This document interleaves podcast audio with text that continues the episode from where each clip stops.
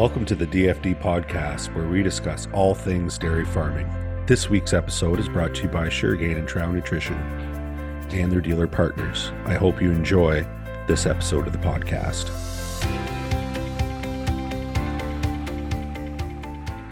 Hi, everybody. Welcome back to the uh, DFD podcast. I know it's a beautiful, rather chilly spring day out there today, and I know uh, there was lots of action in the countryside last week with uh, some people starting to do some field work and get some manure out.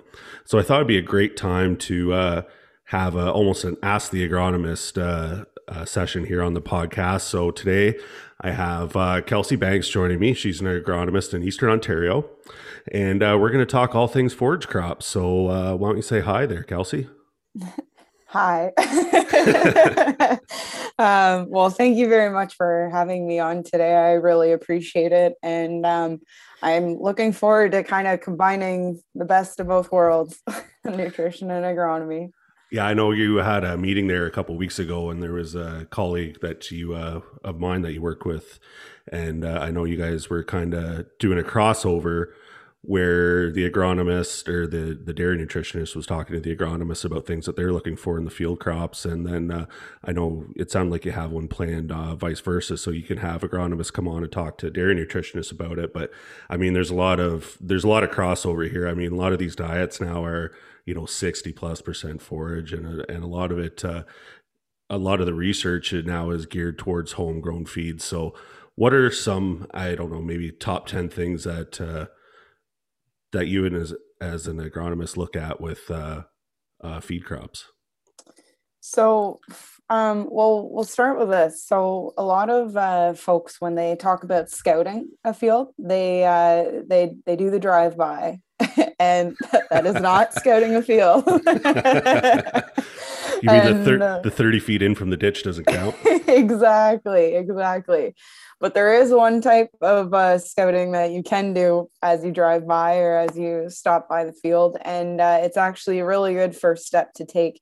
Um, so before we get into it, though, I just want to make sure that we're kind of thinking from to, to have some pre-considerations in mind. So the time of year of it, it what you know are we talking are you scouting in june are you scouting in july so on and so forth um, because that'll change things a little bit um, the growing environment. So, has it been a drought? Has it been uh, really uh, moisture heavy? So, lots of rain that, that you're dealing with.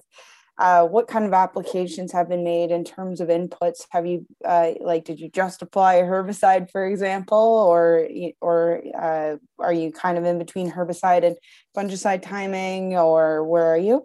And then also um, for hay crops, like what year is it? Is it on year two? Is it on year three? That kind of thing. Uh, is it a new seedling? Uh, sorry, new seeding. So just some of those things to kind of keep in mind at this as I speak. But uh, the first one to look at from, and again, I kind of joke around and say from the road, but um, is the color of the crop. So what you're looking for is you're looking for um, a consistent color, but you want a good color. You want something that looks healthy. And um, you know, I think that uh, in general, we we want to see that kind of uh, lush green color um, and and really be able to see what it what those plants look like. And from a uh, an animal nutrition perspective, um, this is important because if you have a consistent good looking crop it's a piece of the puzzle to making sure that you're growing healthy high yielding quality feed crops. So it's really something important to look at. It's kind of like um, when you walk into a barn for example i'm sure that one of the things that you look at are the cow's eyes and seeing if they're dull or do they look bright and do they look healthy. So it's kind of the same idea in terms of it's a bit of a first step.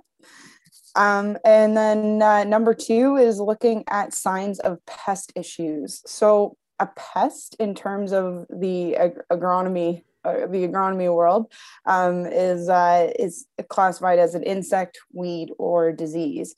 So um, this is something that's really important, in in the sense that um, if if you start having pest damage, then it's going to it, of of some sort then it could be a result the result sorry could be that you're ending up with lower yield than what you were hoping, a bit lower quality than you were hoping. And for feed crop, especially, um, that's really important. You want the quality crop, right? Yeah. And I know, well, like just looking at it, like kind of relating this to cattle, I guess, is that if there is a parasite or something like that, like it's going to affect your overall performance. So, mm-hmm. you know, I we can't get away from bugs. So I think you know first step would be identifying what your pest is. I guess, like especially with alfalfa, like you get some weevil in there, like they can decimate a crop in a big hurry. Yeah, or potato leaf hopper is another yeah. example of one that uh, it's and potato leaf hoppers. Uh, you know, and again, this is kind of taking into consideration, con- sorry, consideration of what the environment has been like. Because if it's been really dry and it's been a, a bit of a, you know, a more of a droughty situation, then it, you might see signs of um, signs of potato leaf hopper a little bit more. So it's just something to consider. Um, but in saying that, the what you can be looking for are signs of like, for example, like are there little bites in the in the leaves of the of the crop or of uh, or are you actually seeing physical insects? Um, same with uh, same with disease and and uh, weeds. So anything that is out of place and that is not supposed to be there that's you know monitor that be able to write that down and show your agronomist and and kind of have them be able to see what's going on. And also um, it's really important to do this in about you know five to i say five to ten that's kind of my rule of thumb with with growers or um, sorry i call them growers and i'm sure you call them your your uh, dairy dairy clients but yep. um but uh, either way um if if they're out in the field just going to different locations and various locations and the reason for that is because you might have an area that is you know uh, for example really high pigweed area well mm-hmm. if there's really high pigweed in that one area is it worth going through and being able to spray the whole entire field if you don't have access to variable uh, rate techno or sorry variable uh, like precision rate technology and that kind of idea. Yeah. So this is also a really good time though to look at um, do you have an uh, integrated pest management program?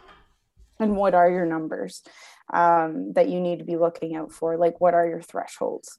Because it some it, although there are general numbers out there uh, there are you know you you might have a different one depending on many things like your soil type, etc.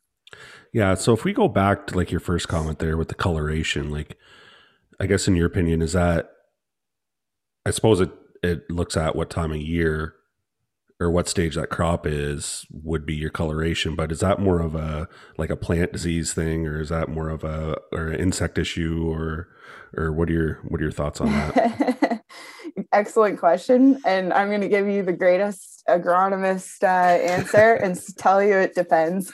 Yeah. Um, I, believe it or not, nutritionists use that as well. We come together. Yeah. Um, so if it's something like we like, let's take a look at this past year, and at least in Eastern Ontario, it was a bit droughty here uh, in July. So if you were looking at a hay crop, for example, there were some areas um, that were a little bit more yellowing and from afar. And that was kind of what we were able to see.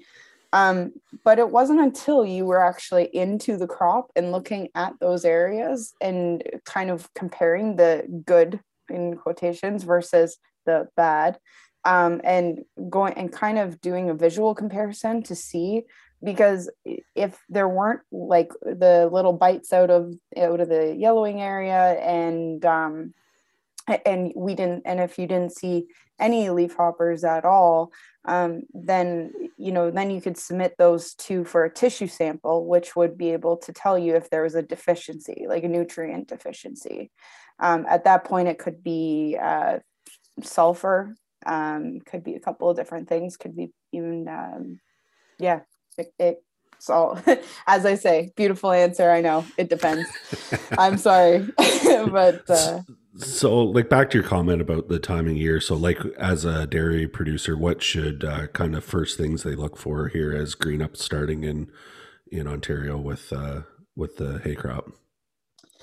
Um, so the first thing that they should be looking at is uh, is well a couple of things. So first of all, if you have access to a soil thermometer, um, it, then that would be great to take out to the field with you and be able to collect. Um, just go to you know again various sites throughout the field, but being able to get soil um, uh, temperatures is a really good idea to be able to kind of get an idea of where things are. Um, reason that I say that is because although um, these crops are a little bit tough, they still have to grow um, and they've been in winter dormancy for a while. So what you're looking for is to kind of see well are they 10 degree is the soil at 10 degrees? Is it at zero? So on and so forth. Um, and and kind of seeing that as it warms up you'll start to see that if it's at uh, like if it's at 10 degrees it'll start it'll really start growing quick. Um, but it's just it really depends where we are again it really depends where you are um, and what what you're experiencing because uh, if you've had a freeze up for example like we just in the east we just had a bunch of rain and then um, it's been a little bit cool but although it yes it's been it'll be cool on the soils it's not going to necessarily stop growth because we because a lot of folks if they have the hay ground for example in tile drain fields well a lot of that moisture is going to soak down and and we have sun out so it's going to start warming up again yeah and what does like alfalfa or grass or whatever need like for temperature wise to to kind of come out of that dormancy um, I believe that it's at I believe that it's at zero. I'd have to double check that though. Um, but it it again it depends. Um, it uh, what your uh, what your like what you, soil type you have too. Because okay. if it's something like clay clay really clay it, it holds on to moisture a yeah. lot more than something like sand does. So something like clay even though you know the soil might be starting to warm up it takes a longer time to warm up. Yeah. So it's it varies that way. It seems to be a little bit uh, more finicky too when it comes to temperature and moisture when planting and things like that too. So I can, I'm lucky here down in the south. I'm a sand farmer. We can get away with a lot of things where, you know, some of my clientele in the kind of in the Lambton County on on the some of the clay loam up there, you know, they just can't uh, they can't get away with what we get it uh, for moisture and stuff on the sand. Like you, if they get on it too early, then you see it all year. Where mm-hmm. here, if you get on it too early, you might see it until you know you get your nitrogen application on corn or something like that and then it seems to kind of pull through but uh yeah. no it's it's really interesting so. Sorry to sidetrack you with all these questions. I know we, we no, had a few things okay. that we wanted to cover off so. No no it's all good. Um yeah the next thing i have is uh is smell of the crop um, and again, this is kind of a bit of a, if you can do it from the road a little bit, but again, I'm not promoting side of the road scouting. Uh, but you'll, uh, but if you can go into the, into the actual field and be able to um, smell the crop, if something smells off, then it might be something worth looking into. And it could be something as simple as it just had a recent um, manure application. And I know it sounds silly that, but you know, even if it was a week or so ago, it, you know, that to, to you, that might seem like a while, but if it's been, you know, if you haven't had any rain and it's just been sitting there and and uh, then you get a nice hot humid day. We you can imagine what that would smell like. Um, but then on the other side of it it could be as well like um, it, it, could be something uh, a pest management issue that again this is where i'm hammering on putting the putting together like an integrated pest management program with your agronomist. Yeah and then i guess the next thing is is uh, knowing what growth stage the crop is at the reason that I say this is because um, you want to know what stage that the crop is at and how close it is that it's going to be safe, not just for you, but for the crop to apply a, her- a specific herbicide or um, a fungicide or an insecticide and to harvest. I know a lot of farmers they kind of walk in the field and they're looking for when they're going to be harvesting next. But mm-hmm. it's also important to look at is it is it safe for my crop to apply herbicides to because I have seen damage before um, in in the sense of um, of uh, that they put it on either a little too late or I've seen it too early too. And although it doesn't harm it not all herbicides will harm it a lot. You you want to uh, grow that crop to the best of its ability and yeah. you don't want to hinder it right? It's the yeah. same as same as calves. I don't want to hurt a calf. Yeah. Yeah. Well i mean we do enough research in the dairy world that you know even we're looking at uh, neonatal health or even like just colostrum in the first day and how that can affect the mm. lifetime productivity of an animal. So I can imagine like anything to do with with plants and growing like that, like you know, we've all seen it with compaction or whatever. You know, you put corn in too early and it gets off to a tough start, and you know, it just doesn't make a crop. And I think when we're looking at something like hay, where typically we're seeding it down for you know three to five years, um, everybody talks about you know they don't want to get on it and put manure on new seeding and things like that just because they don't want to have tank marks and things like that through it too. So i think it's really important that we just be cognizant of of timing on everything you know so. Yeah for sure. Well and that leads in well to my next point actually is talking about fungicide application. Um, i know that this is a constant battle is uh, with many people because um, you know it is an additional cost. It's mm-hmm. an additional input that it, in some ways um, my opinion of fungicides and feed crops in general is that i think that you should always put one on. And uh, although you should look yes at the fun at what i what's called the disease triangle. So you have one side of the triangle is your host which is your crop and mm-hmm. then that you have the other side which is the environment that it's being grown in. So is it droughty? Is it wet? And uh, so on. And then the other side is the pathogen. So that's what causes the disease to actually form. Um, but you know one thing that we that um, i've seen or i've and i've dealt with a couple of times with uh, while working with the dairy nutritionist um, with a farmer actually has been mycotoxin contamination and okay. and it can come in mycotoxins they can form in in uh, in more in corn and wheat crops but you do see it ha- it, it happen and uh, one of the best methods of of again a pest management program is uh, is being able to be a look proactive where you can. Um, in saying that, I think that you should put put a fungicide on if it has been extremely droughty and your your yield um, potential is already declined at that point, you really need to work with your agronomist and figure your agronomist and your dairy nutritionist, bring them together and be able to talk to both of them about this and figure out what number you can work with. Because there have been times where you don't necessarily need to put it on. So if you, so is it a need? Yeah. Or is it that you just want? So to figure that out, you need to bring both those to get both your dairy nutritionist and your agronomist together and be able eh, to talk about that. So I know we're coming up into hay season. Like I think probably I would say in the last five to seven years, it, it seems like the shift on corn has been to put fungicide on.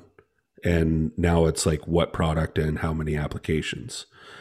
In hay or alfalfa, I guess, or I've seen it we've done trials with farms where we've actually weighed off yield and done check strips and things like that and it only pays it's the old adage you know 60% of the time it'll pay every time mm-hmm. um, is there any other health or quality benefits in your opinion that you know we could use to kind of pencil out a fungicide application on hay um well, a, a part of it, I it, and this is my opinion, is that I think that it helps with winter hardiness as well because the plant is healthier than going into winter.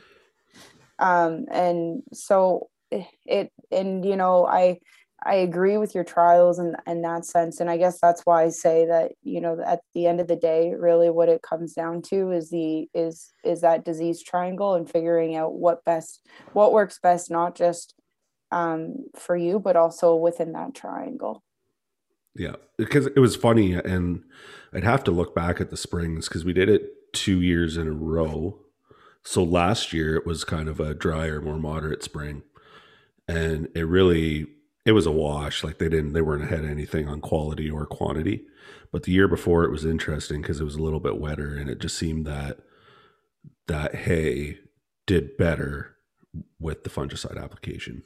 Mm-hmm. So there must have been some kind of pathogen there. My thinking would be is that there was something keeping that uh, check strip from, you know, seeing its potential so when with the fungicide application, it actually it paid quite well. Yeah. One thing to take into consideration too is the humidity.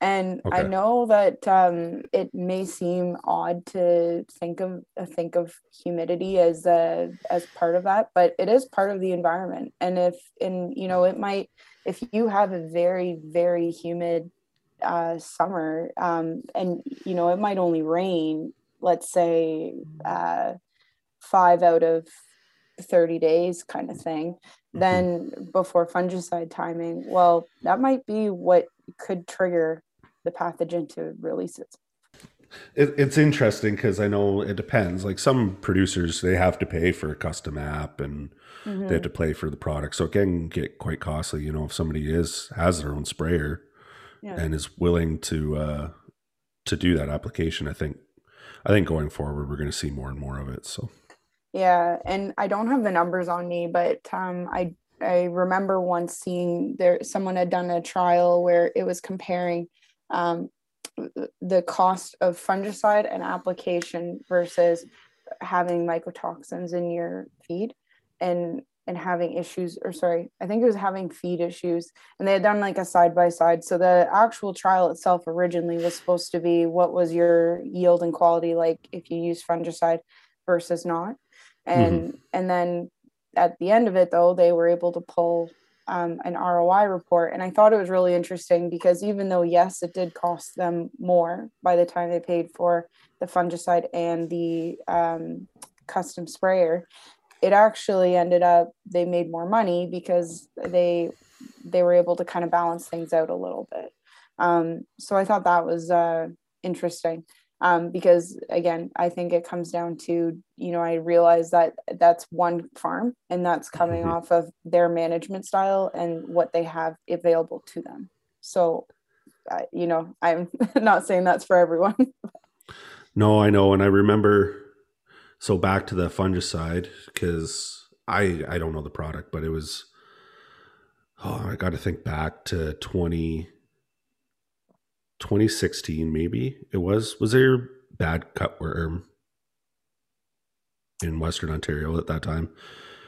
I don't know i'm dating myself but it, it's it's interesting because there was a lot of cutworm and then we had vomitoxin from that and then um, it seemed like everybody you know was two to four parts per million. Then in 2018 i believe it was 18 or 19 we had a lot of gib so we had really really crazy high toxins but it was interesting because the stuff, the toxins from I think it was 16 were way worse at lower numbers than they on cattle than they were in 18 with way higher numbers.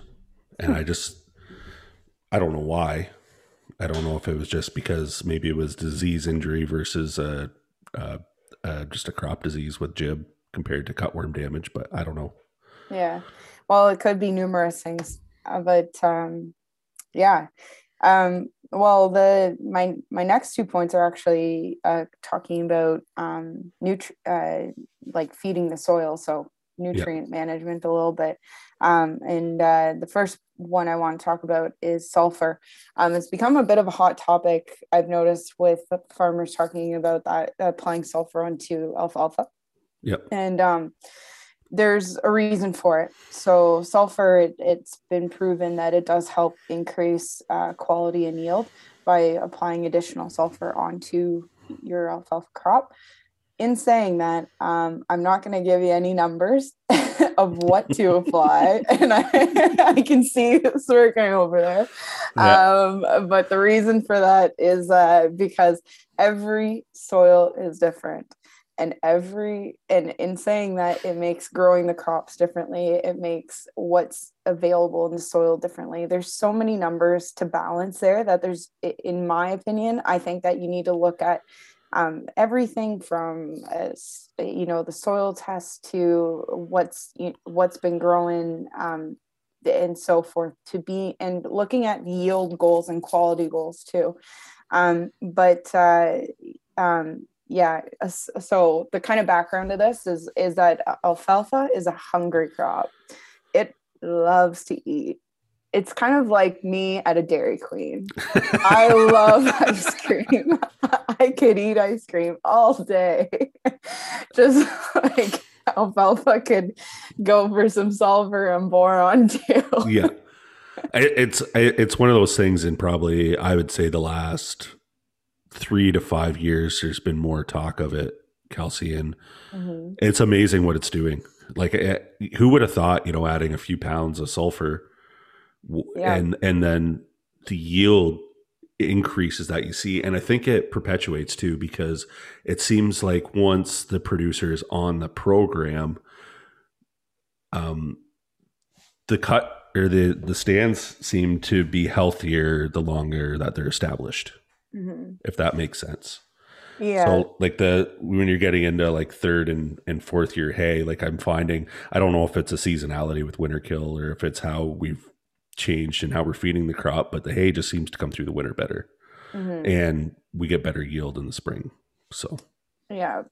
Well, and it and it kind of um sulfur sulfur is interesting on in many ways because nitrogen and sulfur are mo- mobile nutrients mm-hmm. um, meaning that they move in the soil a, a lot more well a lot more phosphorus kind of just like sits there yeah and uh, potassium it does move a little bit but it's it's a little bit a little bit lazy i guess you could say yeah. in that way um so it's just kind of interesting because uh yes like sulfur it's one that you that, that it's important to consider but again they you know you look at different areas in terms of what they have in their soils and what they have available to them. And that's something to consider is that there's some areas that they have uh, um, an over like a oversupply of sulfur in their soils and it's just not being used by other crops as, mu- as much.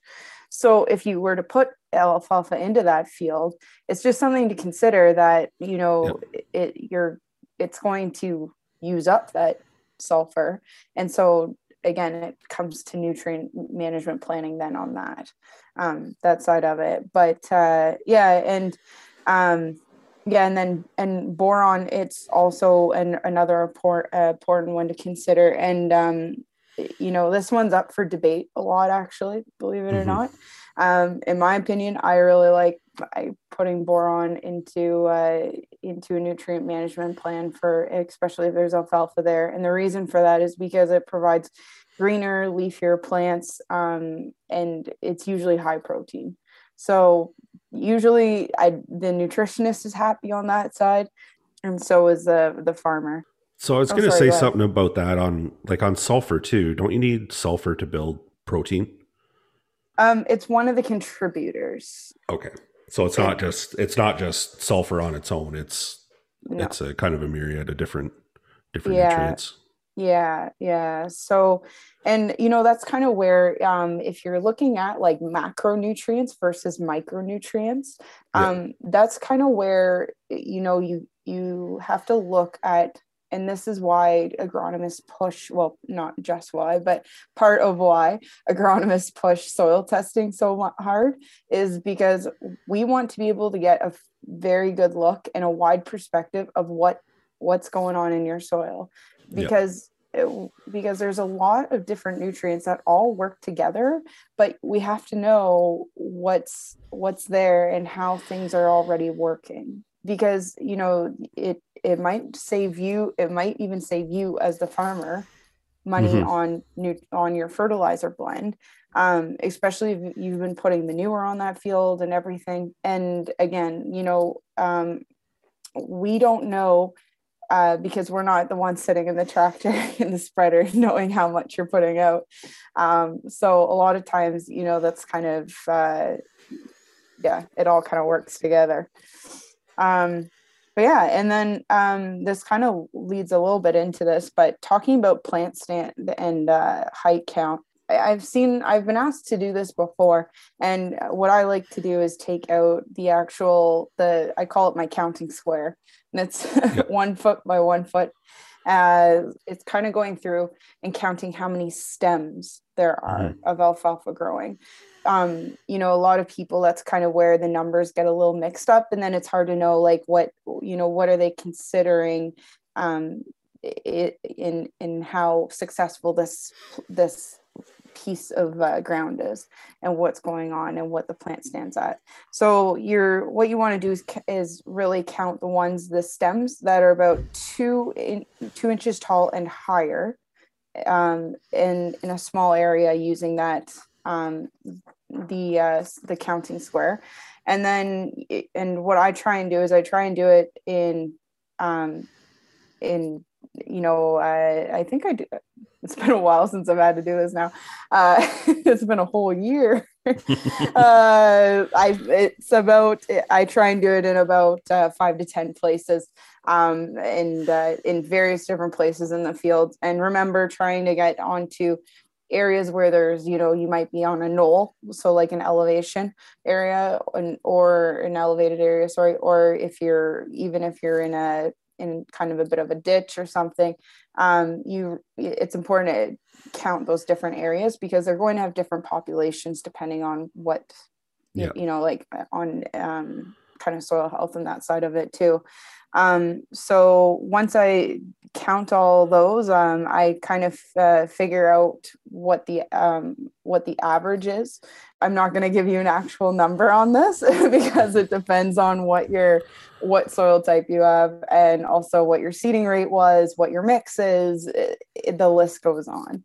So um, yeah, that's kind of that part of it. And um, yeah, and kind of sorry, going back to nutrient management though, um, is soil sampling. Mm-hmm. So this is something that again, uh, as an agronomist, I can I think I can speak for the others and uh, other agronomists and say that we we you know may sound like we are repeating to you so can we soil test and everything but the, there's a reason for it i promise and uh, that that you should be soil testing your ground. It doesn't matter if it's hay ground or not once every three years.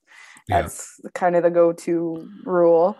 Um, and you know there's and one thing to keep in mind is what i mentioned earlier about nitrogen and sulfur being a mobile nutrient. So you, know those numbers if you get your land for example uh, soiled in or sorry sampled in the um, in the fall just keep in mind that if you do get your get you know nitrate testing done and that kind of thing on there um, that it may not be very accurate come spring and it's not the best to base your um, uh, nutrient recommendation off of for specifically those two um, off of what's coming off of uh, out of the field then because you have winter to go through. So you're going to have you know some you may have some leaching or you may have some other issues where um, it's just or sorry not issues i guess but losses um, in some ways uh, and it could just be simply because that's what's going. So something like sulfur then i know we're talking about sulfur here but um, is it mobile kind of like what nitrogen would be in the soil soil then? Like like will it leach away? Like if you get excess moisture does it disappear with the water like say a nitrogen might? It's not as quick of a mover from what I eh, from what I understand, um, but it is it it does have the capability to leach, and and it has and it's just something to consider. Like I I know for myself, just to kind of keep it as simple I I like the saying keep it keep it simple stu- Yeah. keep it Keep it simple, silly. yeah something like that but uh because you know and and treat nitrogen and sulfur very similarly like I you know I for example I I don't I don't put those in crop plants to be applied in the you, know after harvest kind of thing and and things Mhm. like that um and uh and I again it's just it really depends on kind of what you what, what you have going on like if you have uh, tile tile and for example you know tile is a great wonderful thing but it's just something that um uh was with nitrogen and sulfur just you, you just have to be cautious you have to be Yep. cautious of the environment that's, that's You don't want to over apply. You want to apply maybe just enough and build a cushion a bit, maybe. I don't know, I'm Um, speaking out loud here, so no, it's okay. um, not I again, not in the fall. I prefer. yeah, no, uh, but like in the spring, if you're going to spread, like you're not going to over, like more is not better, correct? yeah. So, um, in in some ways, so there's kind of um, there's kind of a, a few different ways of uh, putting together a fertilizer blend, and in general, and there's the sufficiency approach, which is when you figure out the yield goal and kind of what the realistic yield goal is, and then um, you you figure out from there how much you need of each nutrient. So it's not Yeah. pulling anything from the soil necessarily. Um, it's using some maybe in some situations, but uh, but then there's also the um, the uh, build up and maintain is what it's called. So Okay. it's where it's where, for example, if an, an area or if a field is um, is really really low in potassium, then uh, then you know you might want to you can start to build that a little bit um, by adding you know little bits each year. Um, it depends though because in that in terms of if you what approach you use because if you own the land or if you rent it Yeah. if you rent the land do you want to be uh, putting more money towards it if if you um if you don't have ownership of it and know that it's in your hands I suppose it depends on how long your contract is.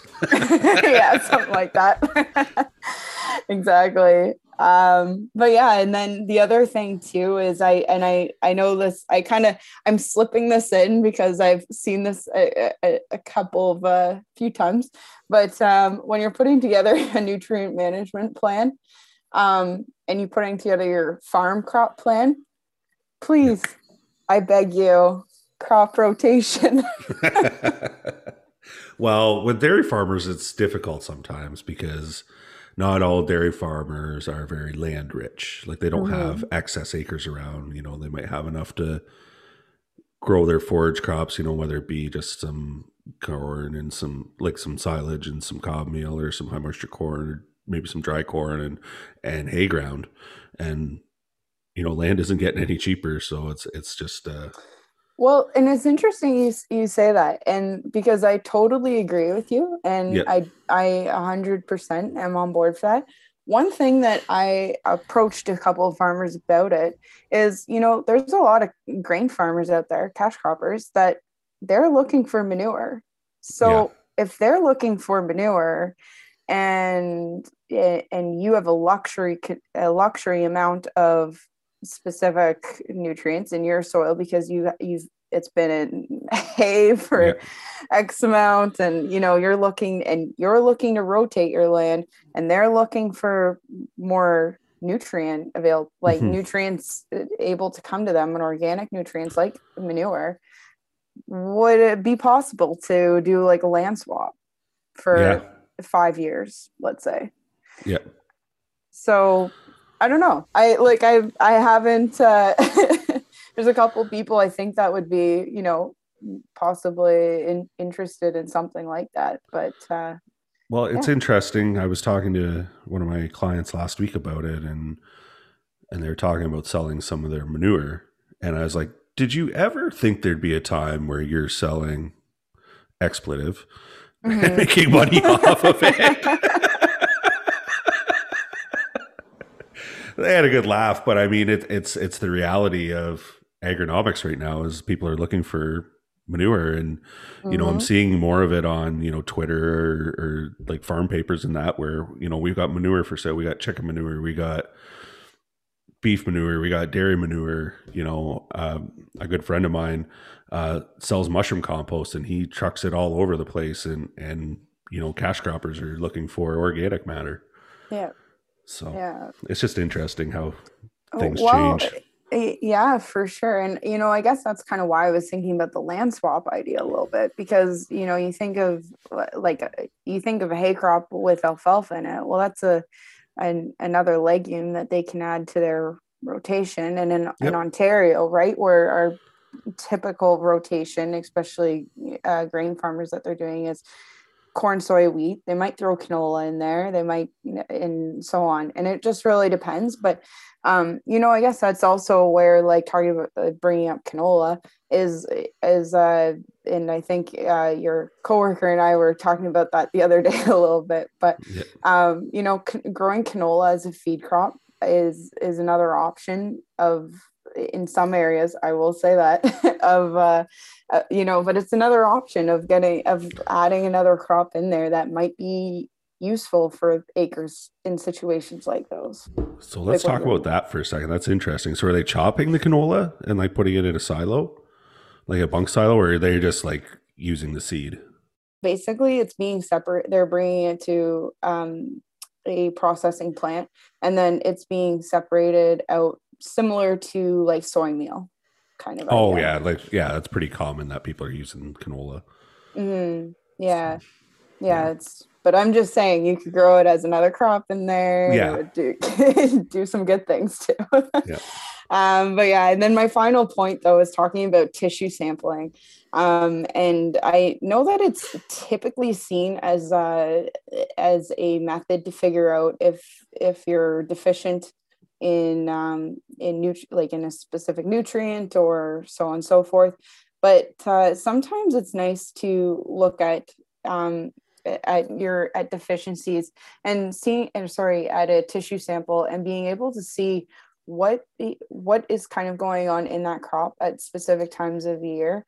And um, because again talking about nutrient mobility for example you want to make sure that you have enough available at, at specific times. And um, you know i've seen some guys they or some sorry some farmers what they like to do is they'll take a tissue sample and they'll um, and they just they, they'll look at the moisture of the of, of what the what comes back on the report Mhm. and the reason that they're looking at the moisture um, is actually to figure out uh, again with our humidity do they need to apply a fungicide So, like as an agronomist, would you look at a feed sample after, say, like they're doing, they're done doing first cut hay, and if you look at a say a green analysis of it, would you be able to see, I guess, what the level of fertility is in that soil by looking at some key indicators? Like I know I I always look at too. I look at all the time our potassium and at sulfur. And my kind of rule is if you're under point, I think 0.22 on a dry matter basis on, you know, chopped feed on sulfur, if you're under that, I often wonder are you limiting your fertility? Is your fertility limiting your yields? Yes and no so if it's something like um so if it's something like sulfur for example it sounds like in that situation i I would put sulfur onto on there. And you know, there's opportunity to do that. Again, though, it does come back to timing for what is safe for the crop and what is safe for, you know, I, I say the market of of the of the crop, but what is safe for the cows, like and Yep. and that kind of thing. And I think this is where um, you know, where Jake where uh, Jake and I were talking about you know collaborating on the agronomy and nutrition side of things this is where we can kind of come together and do do better for the farmer Yeah, I totally agree. Like it's it's interesting. Like we're as a nutritionist, we're looking at ways that we can maximize the output on cows, but sometimes I think we don't take into consideration what the producer's doing out in the field and trying to maximize what we're trying to do in the barn as well because i think you know the trend in the industry is to go to higher forage. So how do we maximize yield on it especially if you have limited land base? And how do you maximize quality mm-hmm. you know like what like we got to feed the crop that feeds the cows i guess is the basis or the most basic terms to put it so well and i think from the agronomy side we focus so much on yield and and overall quality that mm-hmm. we sometimes you know we sometimes maybe forget to ask those questions of you know we know what the purpose is of the crop but like what's it being fed to for example? And yeah. you know this is where jacob and i came up with the ideas of of doing that um, webinar was because of uh, talking to agronomists about dairy nutrition. But there's so many things that we compare to each other like to each other and we're like you know does this at, at what point does like what level of quality do you need from a feed nutrition side of things yep. to be for for the farmer to reach and for that goal to uh, that goal what is it that we need to do?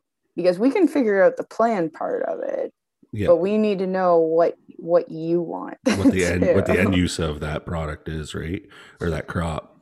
Yeah. So and you know i've talked to a couple of people too about um like i have a few friends in the dairy world that i've asked before. So you know and it may sound dumb but you know i i'm not a nutritionist i like i don't know all the answers to that and i you know but i want to know like what it, what are you feeding dry cows? Are you feeding dry cows you know i know that you feed milk cows at like kings because they they produce milk but you know how do you feed a dry cow and what are you looking for in that kind of feed? Like are you in in that kind of thing. Is it high forage forage uh, forages or what's in it yeah. So, I mean, the biggest concern or the biggest thing with dry cows is seems to be lately is limiting energy. So, you know, we're I find we're feeding a lot more straw or oat hulls or products like that that are a lot lower in quality, you know, trying to fill that cow up. And I I heard this a long time ago in the US is that we grow crops to feed to our cows and adapt it to our heifers and dry cows. So they want to grow the best crops that they could and put up the highest quality forage that they could and then it was us as nutritionists trying to figure out how to feed that to the other animals on the farm right? Like they weren't going to compromise crop quality on alfalfa or on corn silage so that they could accommodate the dry cows. It was up to us as the nutritionists to figure that out for them. Yeah. So i mean well, like i guess your question would be yeah we're feeding them a lot of straw a lot of wheat straw a lot of corn silage. We're trying to limit haylage uh, in a lot of places just because of potassium. Mm-hmm. And then you know we're we're looking at some protein or some digestible fiber sources too. Sometimes with like your beet pulps and and soy hulls and and things like that, and then a vitamin and mineral premix. So pretty mm-hmm. simple that way. But yeah, you're right. Like we we really focus on what to feed the cows, and then we adapt what we put up for the for the lactating animals to the rest of the herd. So, but it's interesting because you know, in the last few years, um, I've seen a trend, and, and part of it too is we're is I'm pushing it a little bit, but like growing crops after wheat, you know, looking at you know oats and peas or oats or oats or uh, sorry oats, uh, peas and barley and th- and crops like that, where we can get a secondary use or a secondary crop off of say. Mm-hmm. Um, some land that would have otherwise probably just sat fallow for the rest of the year, you know, after after straw was harvested off of it and in July and August. So, you know, it's yeah. good. We get to put extra manure on, we get to feed some stuff, and it's more if the producer has room for it, then it's a specific feed for for the heifers or or um or dry cows, you know. So yeah, yeah. Well, and I think um you know not to bring on a whole new topic but i think yeah, i think this is like you know that's an opportunity for cover crops so too is, is yeah. in in kind of you know putting putting them um, you know putting another purpose towards putting in a cover crop. Yeah. Well it's a it's a it's a great idea like you said with uh, land sharing or like different like land proposal uses is you know if maybe if you do have a, a cash crop neighbor that has you know a couple hundred acres of wheat it might be something hey we'll put some manure on it. We're going to plant some oats and we're going to take the oats off of it and you get some manure and maybe there's a cash rent deal or some other kind of thing like i'm yeah. sure the producer can come up with some kind of agreement that is good for both of them but i mean it makes sense if you're going to put some manure out there and you're going to have some root mass left over to overwinter that yeah. that rather than maybe using that other dirty four letter word I hear agronomists talk about a lot in plow, but uh... I'm like offended right now. I'm part of the Ontario Soil Network too, I should add. I knew I had to get that one in there at some point, but uh, oh, I knew it was going yeah. to come. so, I guess one kind of final thought or question here, uh, Kelsey, but like if you put your producer hat on, like what is the best ROI that a that a where should a producer kind of focus to get their best ROI when it comes to an agronomy plan for their uh, for their field crops or forage crops? Honestly, I really be- and I really believe that on, on consistent and good soil, like good um, good soil sampling and the reason that I say that is because a lot of times now we go out into a field and we get maybe 10 cores for like 100 acres. And in our minds, we think, well, we covered the whole field and we mm-hmm. went all over. Well, really, it should be one sample made up of eight to 10 cores per sample but it's for 20 acres. Okay. That's one sample. Okay. So it's just, and I think that now it's just something that it's not, it's, it's done, but it has to be done right to be yeah. able to get the most out of it and get correct data. yeah. And I know, like, we look at it when we're sampling forage too. It's like we're taking a few cores or handfuls out of a 3,000 ton bunk silo mm-hmm. and you know we're trying to make a recipe that's best for that but we're you know hoping that the variability doesn't change a whole lot in it. But like everything else it does you know it, what you're feeding today isn't going to be the same as you're feeding tomorrow or the day after that but we just got to got to make our best educated guess and mm-hmm. and kind of go with it from there. So was there any other thoughts or questions or anything that you wanted to talk about? Um well, one thing I've been asked about a few times from a few different dairy farmers has been about um, precision agriculture technologies that they're using out in the field, and mm-hmm. you know, and if they, you know, if it's worth their money basically to get those technologies, if they're if if they don't have additional land to be doing um, cash cropping on. And uh, one thing, one point I would like to make on that is that um, again, I'm going to give you the agronomist answer. It, it depends. depends. but um, but uh, you know, one thing that it I really see value in it is that if you have very varied land, which mm. it's not uncommon to have hills running through the, the fields and so on and so forth.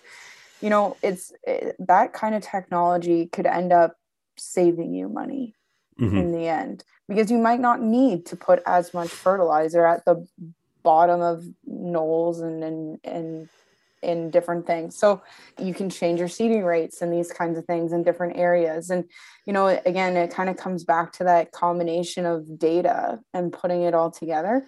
But it's something that it just it really depends on what on on what your looking at what's your farm goals and what are your field goals. But also this is where in my opinion teamwork comes together and counts. You're, convincing me that we should sit down with agronomists you know probably at the end of the season and before the new season starts and maybe even mm-hmm. once in the summer just to kind of plan out see where we're where we're at and what we need to do. Because uh you know the way feed prices are gone it's not always easy to uh, source uh, feed products mm-hmm. uh, in the dairy industry and you know we're going through a lot of them and it's a lot of cash to put out to buy in things like beet pulp or soy hulls or things like that where you know maybe if we spend a little bit more time on on an agronomy plan and get some better uh, yields or more productive acres, you know, it could save some producers some money in the long run. So, and it might end up helping everyone, like all, you yeah. know, because then the agronomist knows what's going on and and you know this and it's just it's yeah. I see a beautiful world when i think of teamwork like that. It's very millennial of you. No. Anyways kelsey kelsey sorry. I uh i really appreciate uh you coming on uh, the podcast today and, and talking and about uh, and something you're very passionate about and I uh, I really appreciate um, you sharing your insights when it comes to uh, forage crops and feed crops. Thank you very much for having me. Thanks.